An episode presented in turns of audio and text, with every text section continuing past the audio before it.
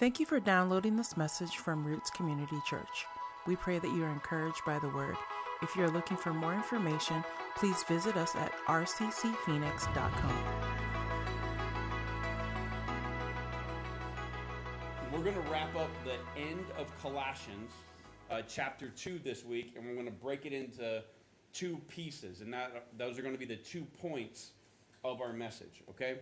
So, number one, we're going to jump right in here. Number one in your notes is this God cuts away death.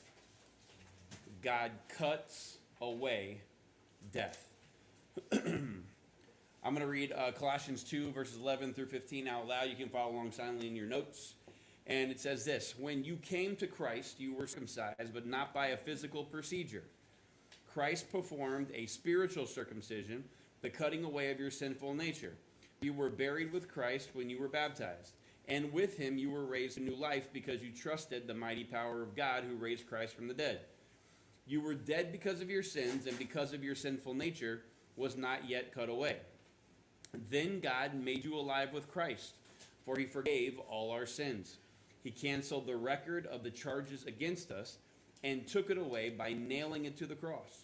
In this way, he disarmed the spiritual rulers and authorities excuse me, he shamed them publicly by his victory over them on the cross.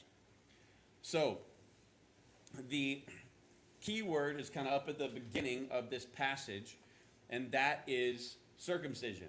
Now, for uh, we have to remember that every author of the Bible is from Jewish descent. All of them in the New Testament had the training of the Old Testament, of the Old Law. They didn't know Jesus was coming, so they were trained like everybody in the Old Testament before them.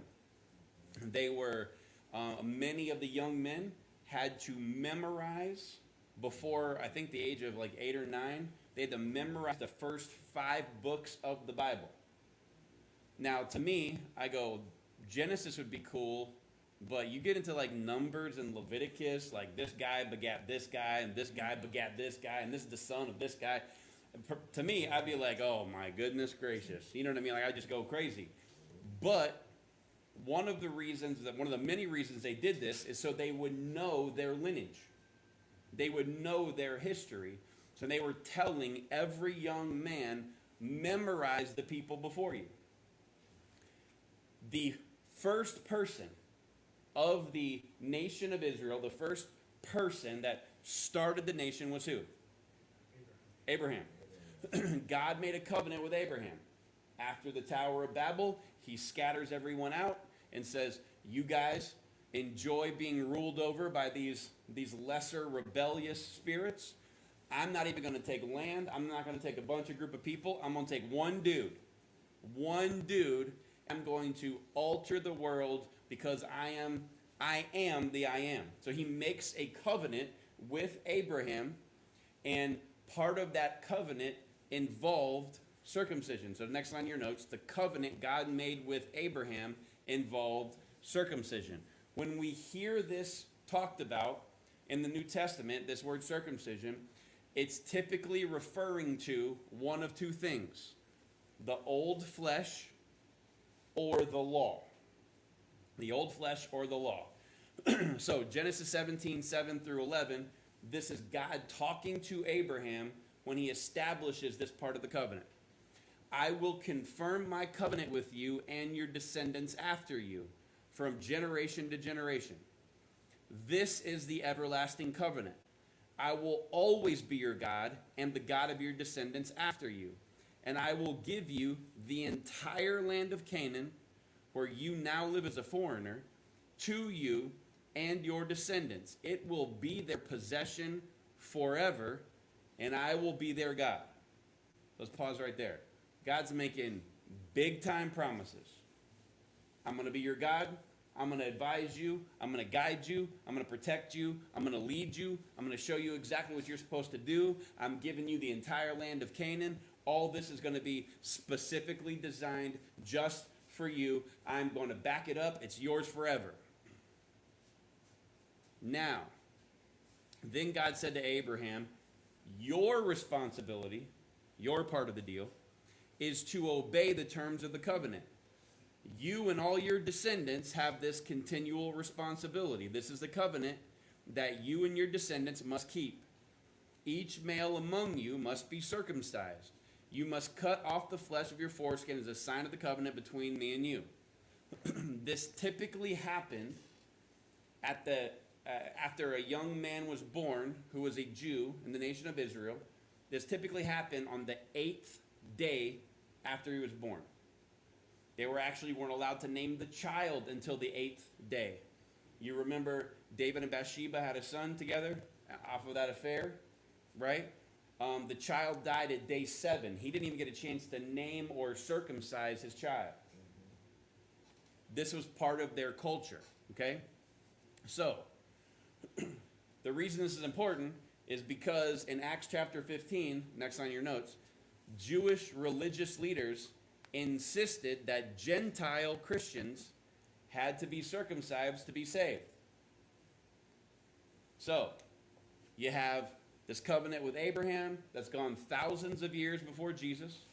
This entire nation has been established, the Jewish people, the nation of Israel. This has been established, and all of the males from that time until, until present day are supposed to be circumcised. Some of them weren't, they were rebellious at some point, but most of them had kept this covenant with God and they were, they were circumcised. Now, you have these Gentile believers who were saying, hey, Israel, we worship the same God. The Savior, the Messiah has come. He was a Jew. And some of the old school religious guys were like, oh, you want in with us? You got to follow the same rules we had to follow. So y'all got to be circumcised. Now, at eight days, you will never remember this as a young man. But at the age of 40, you may rethink your decision, right? Like, how committed am I am I exactly to this to this, right? And now I'm kidding, right? They were committed. They were committed, right? But they were trying to impose on them the rules to get to to get to God. Christ came and fulfilled the covenant. These guys are still insisting that people participate in the rules. Paul and Barnabas hear this discussion and they step up and go, No, no, no, no, no. You don't have to follow those rules anymore. They don't have to be circumcised. And they and they keep insisting. So this argument goes all the way back to the disciples. The disciples meet together and they decide, no, that's part of the old covenant, and that does not apply to the Gentile believers. So when you hear circumcision talked about in the New Testament, that is the backdrop for what they mean. You have to follow the rules. You got to follow the old system that was put into place. You have to follow what Abraham had to do and every of these other little boys had to do at the age of eight days old, and you had to be circumcised. And he's telling them all of those rules are done. No more of the rules. It's faith in Jesus. Paul describes, next on your notes, that believers in Christ had a spiritual circumcision performed on their hearts. What does that mean? The flesh and the death that accompanies it is removed and we are made new. The flesh and the death that accompanies it is removed and we're made new. So he's taking this old rule and kind of using it to paint a picture, almost like a metaphor. To say, hey, there's, a, there's an analogy here. Like, you don't have to do that physical thing. A spiritual circumcision happened in your heart. This next part, why did it why does it happen in their heart? This next part's very important. We're going to come back to this in just a second. Paul says, "We were already dead because of our sin and sinful nature." We were already dead because of our sin and our sinful nature, but God forgives our sins and then we're made alive. You've probably heard me say here before that Jesus didn't die to make bad people good. He died to make dead people alive. This right here is this is one of the many scriptural backings for that statement. He's cutting away the dead part, and now he's making you alive. You have moved from death to life. We're going to come back to that, so just keep that in the kind of the front burner of your memory, real quick. After Paul gives this kind of analogy of a spiritual circumcision, the flesh has been cut away. He, and he continues a description of what God did for us kind of in, in a dramatic fashion. He turns up the drama meter a little bit to kind of grab people's attention. God canceled the record of our sin charges and nailed them to the cross. So the enemy has been described as our accuser. So let me bring what he's getting at kind of to a modern picture for us, okay? Everybody has seen on television, maybe in real life, but definitely on television, a courtroom, right? You see the courtroom. And the guy who is prosecuting or bringing the evidence that someone did wrong is the prosecuting attorney. The judge is sitting in the middle, there's the defense attorney. In this scenario, what he's painting kind of in a modern way, the picture he's painting is that there is a prosecuting attorney, an accuser, which is the enemy. And I'll use myself in this example so I don't call none of y'all out and nobody gets too nervous. But um, he goes before the judge, God, who's sitting there on, on his throne, and he says, God, uh, Matt has done a whole bunch of stuff wrong. He is guilty of just a countless number of sins. And God says, Well, if you have evidence, let's hear it. And so the enemy pulls out a sheet of paper, almost like those old printer papers that just keep going and going and going, like in a box. You know what I mean? Like this big, long, heaping pile of paper. He pulls that out and says, Well, the first time Matt sinned was when he was fill in the blank, like four years old. Did you light the carpet on fire, Matt? No, that was my brother Mark. Are you sure? Yes. Why are you holding matches? Took them from my brother Mark so he wouldn't burn the other part of the carpet. How come your fingers are all black? How come you're shaking your hand and asking for a band aid? It looks like you're lying. And he begins to list every sin I've ever committed, known and unknown, for everybody to hear, including God the judge. Not just the things that I did, the things that I thought about doing. Not just the words that came out of my mouth that everybody heard, but the words that went on in my head that nobody heard. The ideas and the action that led to immoral act- actions and activities on my part, and the things that I just thought about that were immoral and terrible. He lists them all. And as he's going through his big old huge list, I'm like, dang it, he ain't even made it to I'm 11 yet. He's got like nine pages down, like all these sins of things I've done, right? And then God steps forward and says, wait a second. Didn't he come to faith?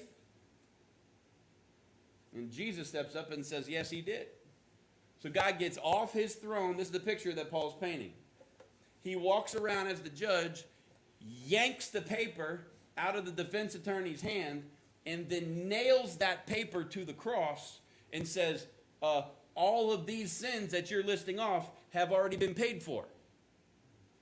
You, what, what else do you have? What other evidence do you have that he should not be here with me in heaven for eternity? And the devil just sits there, the prosecuting attorney goes, I, I, I, I don't, I don't know, nothing. He don't have anything. Great, case closed, he's mine. When he says that he nails the, the sins to the cross, he didn't do it through a piece of paper like my little analogy here. He did it by making the perfect Son of God become our sin and become our iniquity. And when he says he nailed the sin, our sin, to the cross, what he's saying is he put all of that on Jesus and then executed his son in our place. That's the picture he's painting here. He disarmed the enemy. You have no other accusations to bring against Matt. because I took them all and put them on my son, and he's been executed. He died on the cross for all those. You don't have anything else to say. Case closed. Now, this the statement that I told you to kind of keep on the front burner of your mind, where Paul says we're already dead because of the sin, and that we're made alive when God forgives us and we come to faith in Christ. This is why it's important to not just read the Bible to knock it out and get it done. Oh yeah, I read, I read a chapter this week, but to sit there with it and ask questions, pray and ask God to show us things because the Bible gives us the answer in this passage to answer some of the questions that unbelievers present to us. There are some people who ask a question today. Some of them are just trying to make fun of believers. Other people are trying to um, trying to ask a question and understand. And I remember when I first heard this question, I was kind of thrown off by it because like, well, that's kind of a good question. And the question that unbelievers pose to us is this How can a loving God send people to hell? Remember the first time you heard that?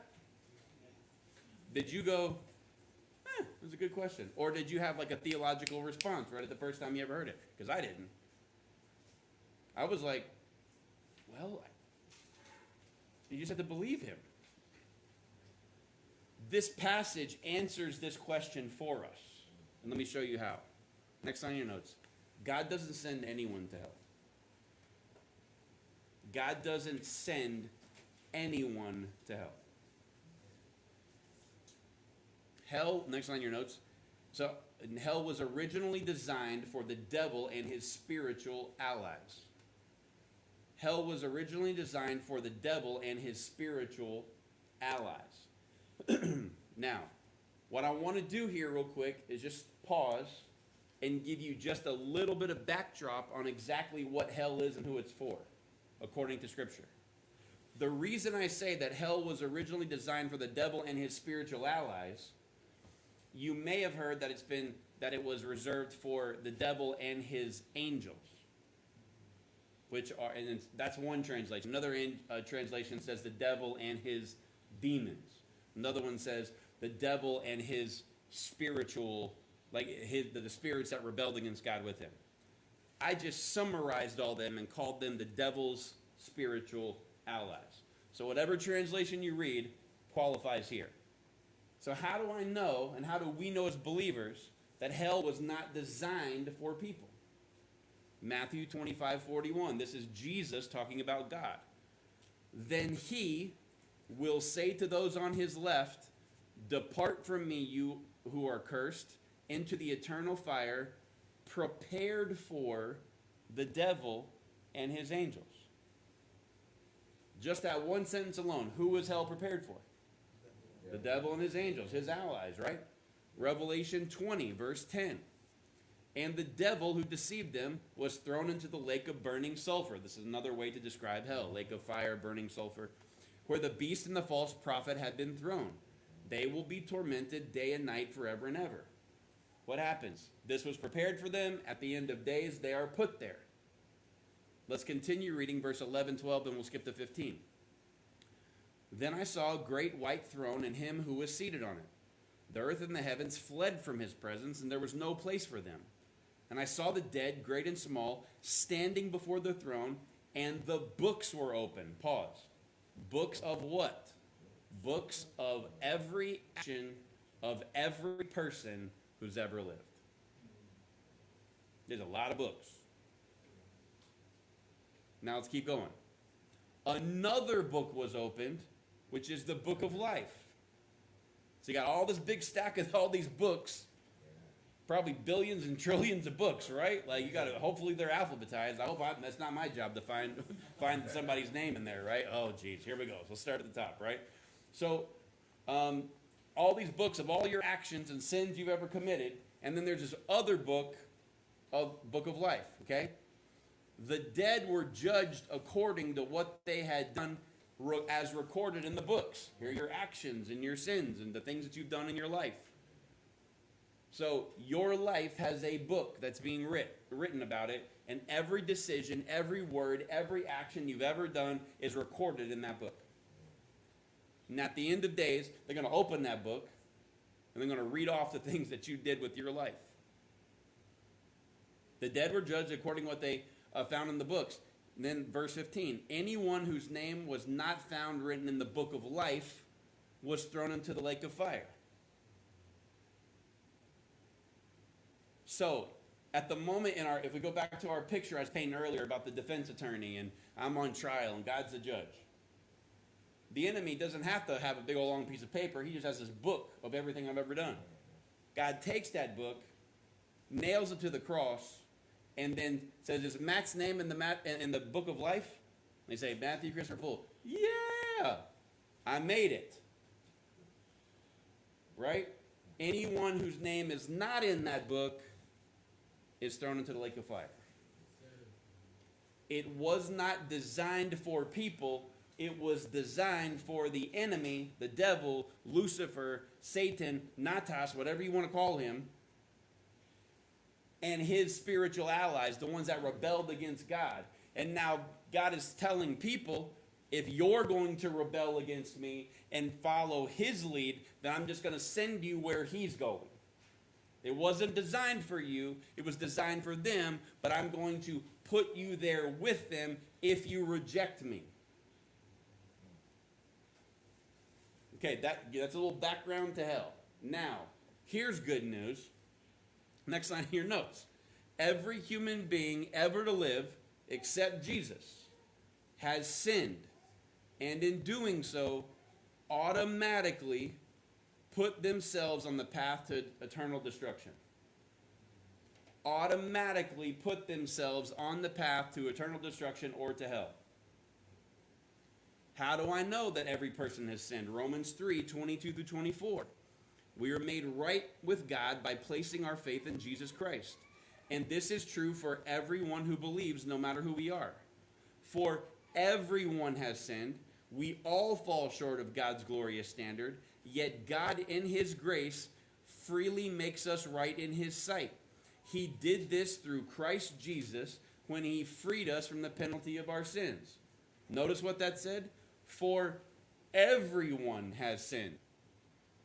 We all fall short of God's glorious standard. So get the picture. Hell is designed for the devil and his angels, his allies, his demons, the rebellious spirits that are adversarial to God. If you're going to follow him and not me, I'll just let you go where he's going to go. Since every person has a sinful nature and cannot avoid sinning, you are automatically on route to hell. God is not sending people to hell. You're already on the way because of your sin. The wages of sin is death. What you earn from disobedience is eternal destruction. But the gift of God is eternal life through Jesus Christ our Lord. So here it is. There's a giant pit, and people are being pushed out of the airplane without a, without a parachute.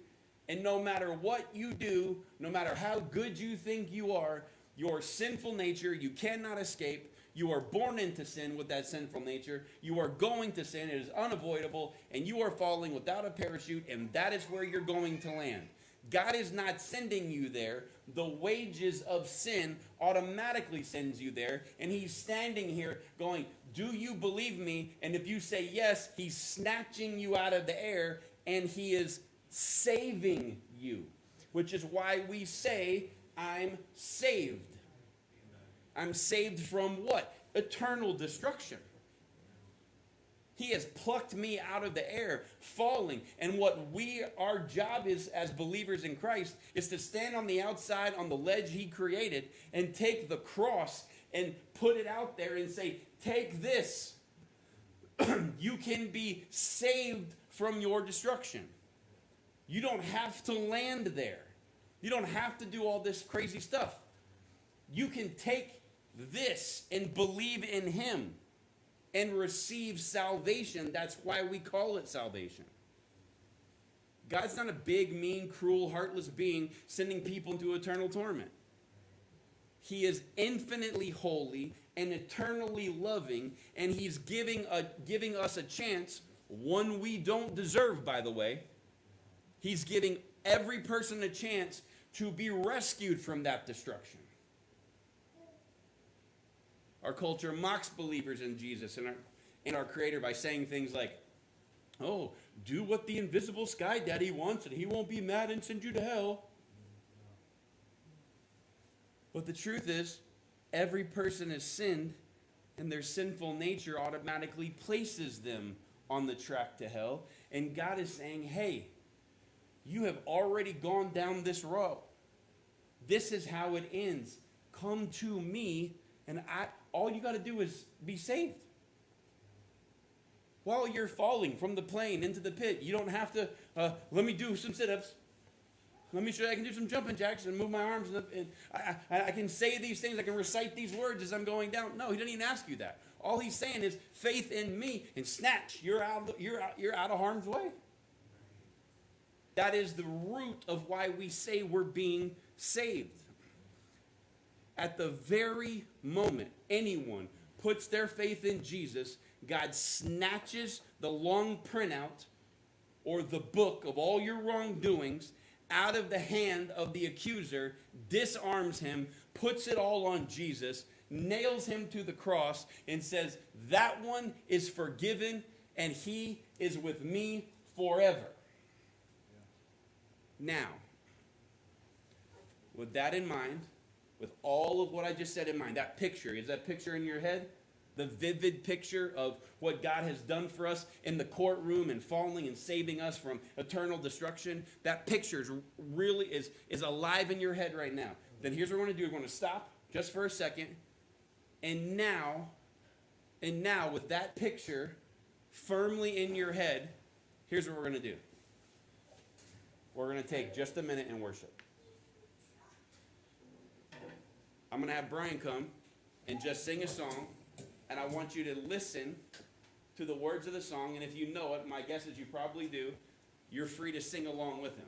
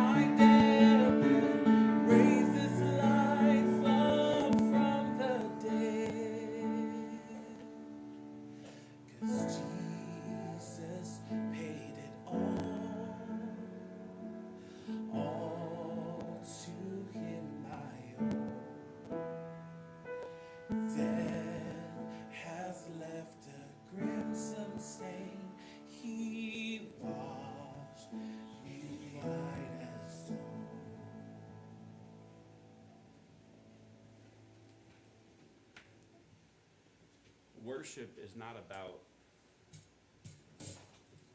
taking a moment and liking a song and having the goosebumps. Worship is about you giving to God what is a hundred percent His.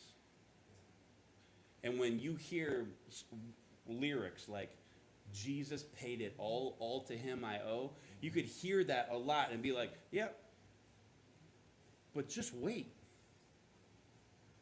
He snatched that list of my wrongdoings out of the accuser's hands and said, I am disarming you. You have nothing left to come at anyone with. I'm putting that on my son.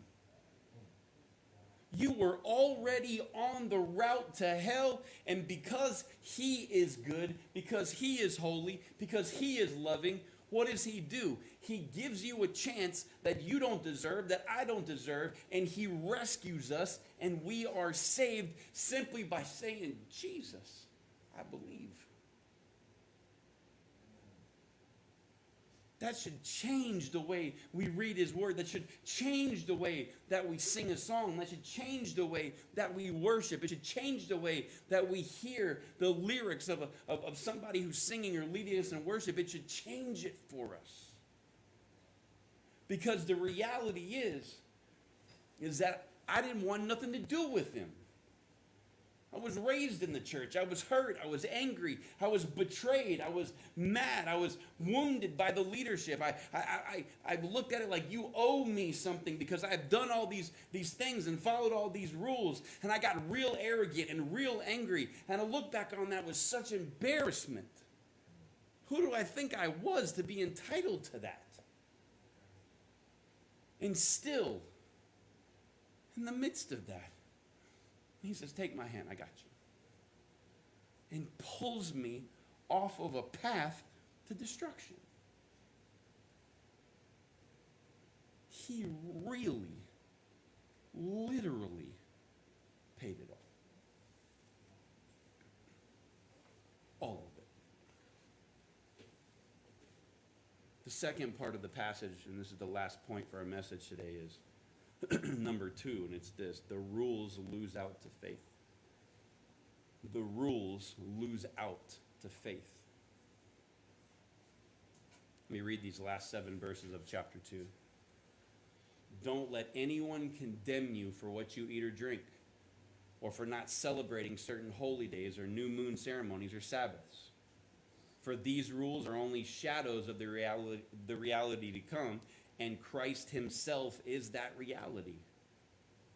Don't let anyone condemn you by insisting on pious self denial or the worship of angels, saying they have had visions about these things. Their sinful minds have made them proud.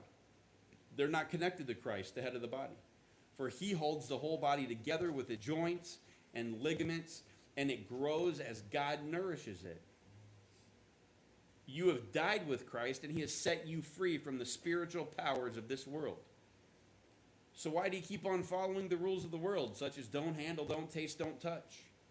Such rules are mere human teachings about things that deteriorate as we use them. These rules may seem wise because they require strong devotion and pious self denial and severe bodily discipline, but they provide no help in conquering a person's evil desires. Let me sum up what he just said. There's no way to follow the rules so well that you earn salvation. Jesus fulfilled the old covenant and he set this new path in place. And what Paul does right here is he comes for the neck, he comes for the jugular, he's going for the kill shot for people who follow this new age, new spirituality idea. Remember, the Colossian church and the Colossian culture was one that was steeped in this new age thing that we're kind of dealing with today. Very similar. Secret knowledge, different ways to elevate yourself, to, to achieve new spiritual realms, and, and to, to tap into that unseen God force power all of that stuff that's kind of going on in our culture today is stuff that they were dealing with back then. Very similar. And then Paul says to them, You need to be careful that no one's taking this and tricking you or blending this in with Christianity, trying to say it's the same thing. Here's, here's what he says Don't let anyone condemn you by insisting on pious self denial or the worship of angels, saying they've had visions about these things. Their sinful minds have made them proud and they're not connected to Christ. Here's what he's telling us if anyone, Christians, ministers, pastors, people call themselves believers, people are a member of a church or denomination or anything, if they claim that they've had these visions, the secret impartation, they've seen angels deliver them things, or these spiritual messengers um, um, who reveal these secret efforts that we can do to try to achieve this deeper level of understanding God and tap into this unseen power. Not my words. Paul says those people are not connected to Christ. They're connected to something. Notice he doesn't say they're not connected to anything. They're just kind of got a wild hair and making stuff up and trying to be important. He says they're not connected to Christ. What does that imply? They're connected to something, but it ain't him. This is a, one of the reasons why, from time to time, I will address certain people in the, in the church world who preach things that are not in line with Scripture and kind of call them out and say, avoid this. Let me do this now with the Passion Translation of the Bible. A lot of people have asked me which translation is the best. I don't think um, from uh, the scholars and theologians and historians I've listened to, not one has it really good. So you need to list, or not one has it perfect. There's some of them that are very good. So read different translations and different versions and things because they had different information. Older things, older manuscripts and um, translations didn't have the Dead Sea Scrolls. And those were some of the older accounts of some of the Bible. They didn't have that information, so read old ones, read new ones, and but this Passion translation is one we should avoid hands down. If you got one, totally understand. If you're like, bro, I paid 30 bucks, I will give you the 30 bucks and use it as bonfire material and buy you a different one. Why? Because the one guy who said, I wanted to create this translation, one guy, no checks and balances, no asking, hey, you're an expert in this field, I'm an expert in this field, do you see this the same way? Oh no, what about this? No checks and balances, just him. That's problem number one. Number two, he says that Jesus himself appeared to him in a vision. What did he just say? Jesus himself appeared to him in a vision, and Jesus told him, I want you to translate the Bible in a new, fresh way so you'll understand things, and I'll give you interpretations of Scripture that have never been accessed before. It is a walking modern example of what Paul is talking to us about in, in Colossians chapter 2. He's not connected to Christ. Not my words, Paul's. So, in this way, he kind of deals with the overly spiritual people, right? All the people who are like, oh, I had a vision of this angel delivered this special message to me. He's like dealing with all these guys, right? Now he says, oh, he's I love Paul because he's an equal opportunity insulter, right? Like so he deals with all the like the, the the spiritual people, and now he comes over to the legalistic people and says, but all you people who are talking about the rules, y'all ain't right either. Because it's easy for the rule people to look at the spiritual people when they go off the rails and be like, mm-mm, you're just nuts. And it's easy for the spiritual people to look at the legalistic people when they're so hell bent on following the rules all the time that they can't do anything or have hey, they can't do anything. They go, bro, you're so much in bondage. And they sit and yell at each other when Paul's like, no, y'all, if you do this, y'all ain't right. And let me come to the rule keepers. The rule keepers is where I live. That's where I was raised. That's where I found comfort. I wish there was more rules. I really did. I want there to be rules because I know if I did them right or not. It was no heart It was all just did I follow here. So these people who are talking about you have to be circumcised, you have to follow these feasts. There were several feasts that the Jewish people had to um, honor and engage in on a regular basis. And then he comes for all those things and says, Don't let anyone fool you or tell you that you have to follow the feasts, you have to follow the rules. Included in the rules is tithing. You don't have to do that. We talked about that before. You don't have to follow the Sabbath. And let me pause right here. How many know what the Sabbath is?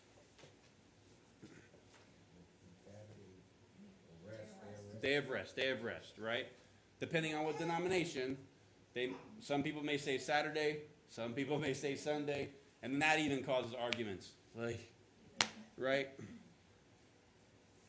You do not have to honor the Sabbath in a legalistic way. Not my words, Paul's.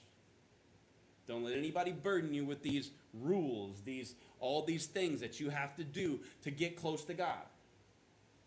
Now, the Hebrew word for Sabbath is, is Sabbat. It's in your notes. And the definition is to rest, to stop, or to cease from work. So you nailed it. Now, I heard someone preach a message that said, we are obliged, that we have to, it is a requirement for every person who's not a Jew to honor the Sabbath. Have to. Requirement. Not a blessing or something that God has laid out for us to follow to help us rest and give us a gift. No, a requirement. This man was a pastor and got a phone call uh, on one of his Sabbath days, his day off, and from the uh, uh, uh, staff member at the church, and they said, "I'm sorry to bug you on your day off, pastor, but we kind of had this little bit of an emergency, and we need an answer from you on this."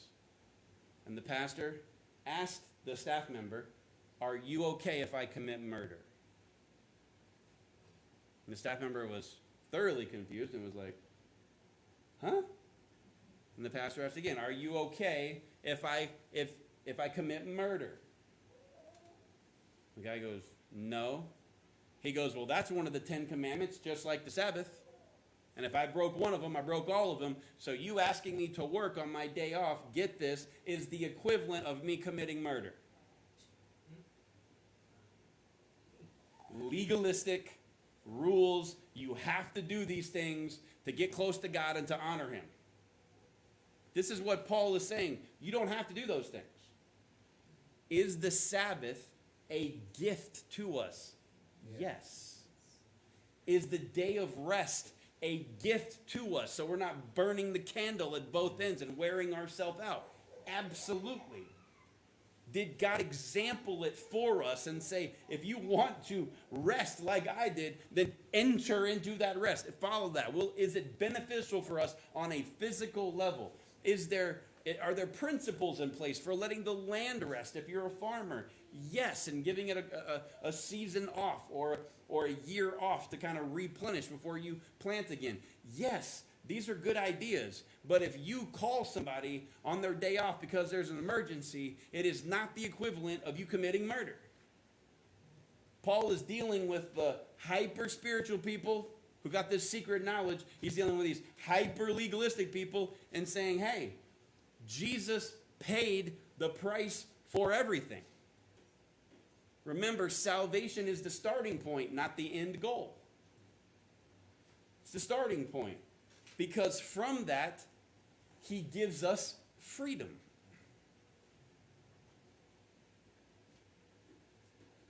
Next on your notes, the Sabbath rest. You may not know you may not have known this, but the Sabbath rest is the only one of the Ten Commandments not repeated in the New Testament. All the other commandments, the other nine, are repeated in the New Testament, some of them by Jesus, some of them by Paul, and other books of the Bible.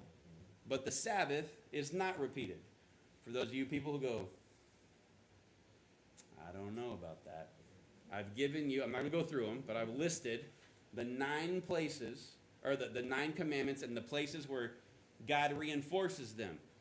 They're not misnumbered, You'll see 1, 2, 3, 5, 6, 7, 8, 9, 10.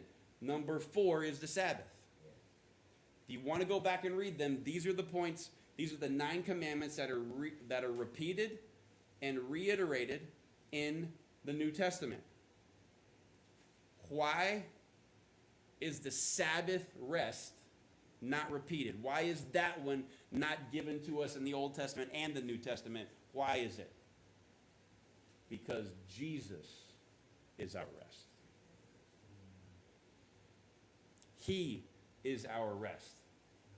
Now, that might sound nifty, but what does that mean? Next line in your notes. The phrase Jesus is our rest means we don't have to work for our salvation. We only need to have faith in Christ. You don't have to go through these worldly systems. Why do you keep following the rules of the world, such as don't handle, don't taste, don't touch? Such rules are mere human teachings that about things that deteriorate as we use them.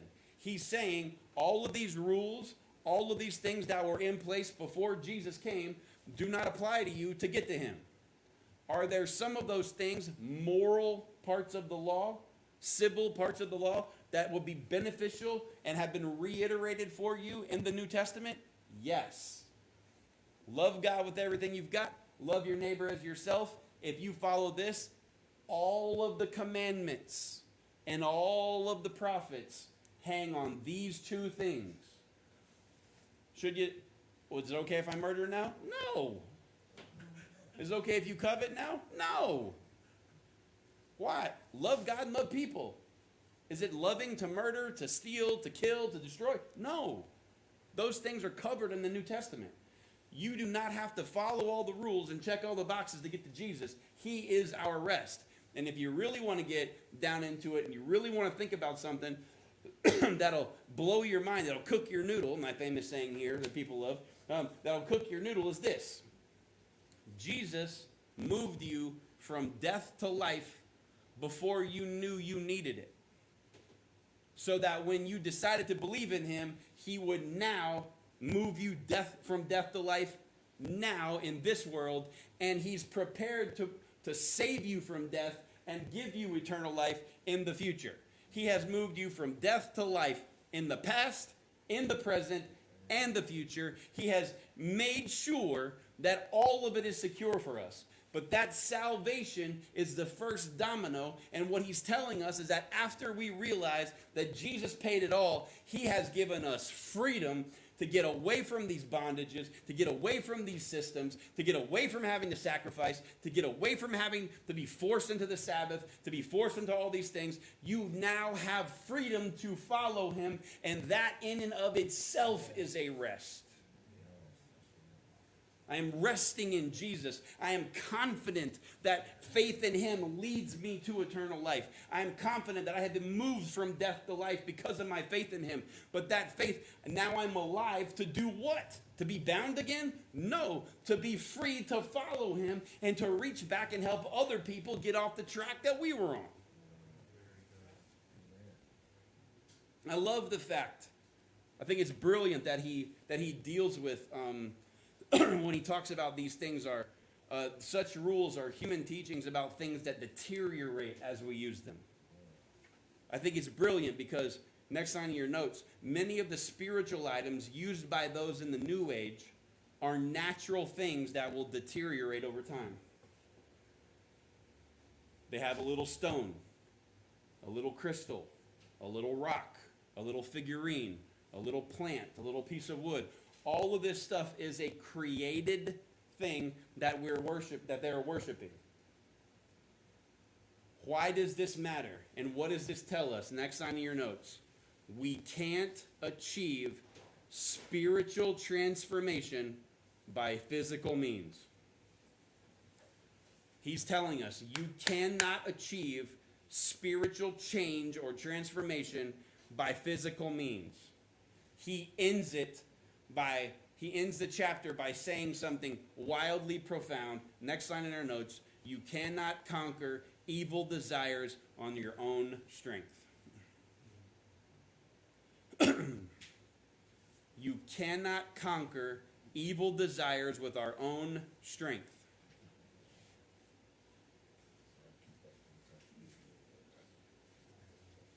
I'll back up one of those notes so if, if, if, those, if you missed it, we can't achieve spiritual transformation by physical means, and we cannot conquer our evil desires with our own strength. This means temporary, following temporary, man made rules will not transform our hearts. There's no circumcision, no animal sacrifice, no altar building, no rule keeping, no festival honoring, no no uh, no Sabbath keeping, no special day keeping, no coming to church on this day and not this day, and to making sure we're honoring this day and not that day. None of that changes the heart of man. None of it. We cannot put those things as and elevate them as this is how I changed. I stopped watching those movies. I stopped going to those places. I stopped tasting those things. and stuff, watching those things. Are those beneficial? Yes, but they do not get you to a changed heart a changed heart should look at those things anew and go, I don't want to be a part of those things. I have a conviction in me. There was something in me that wanted it before, but that flesh has been cut away through a spiritual circumcision, and a new appetite is arisen in me that is warring with that flesh constantly every single day. And there's some times where I look at those fleshly things that I used to want, and I lean back towards them, and I feel gross afterwards, and I have this this this conviction. I have this thing, man, why did I do that again? That's conviction. And then you go, well, I got to straighten myself up. You got to repent, turn from those things, and go back and lean on not the flesh, but the spirit. You have, there's no way to serve God without God. You cannot, even though you want to try really hard. I really want to be good. I really want to do the right thing. I really want to straighten myself up. You are not going to be able to do it. And people think they have to do that before they come to God. They think they have to clean themselves up before they walk in the door of a church or a gathering of believers. And when they don't, they go, Well, that doesn't work for me. No, it's exactly backwards. You have to come to Him and move from death to life, have that spiritual circumcision. He cuts the flesh away. You move from death, you enter life, you are saved. There's immense gratitude. Now I have freedom, and I look at everything different. That's what Paul is telling us. There's no way to do it without him. There is only one thing that moves us from death to life, and that is faith in the one and only Son of the living God, Jesus Christ. That's it. Period. End of sentence. Nothing added, nothing take away. And that, my friends, is good news. That is the gospel of Jesus. That's the gospel.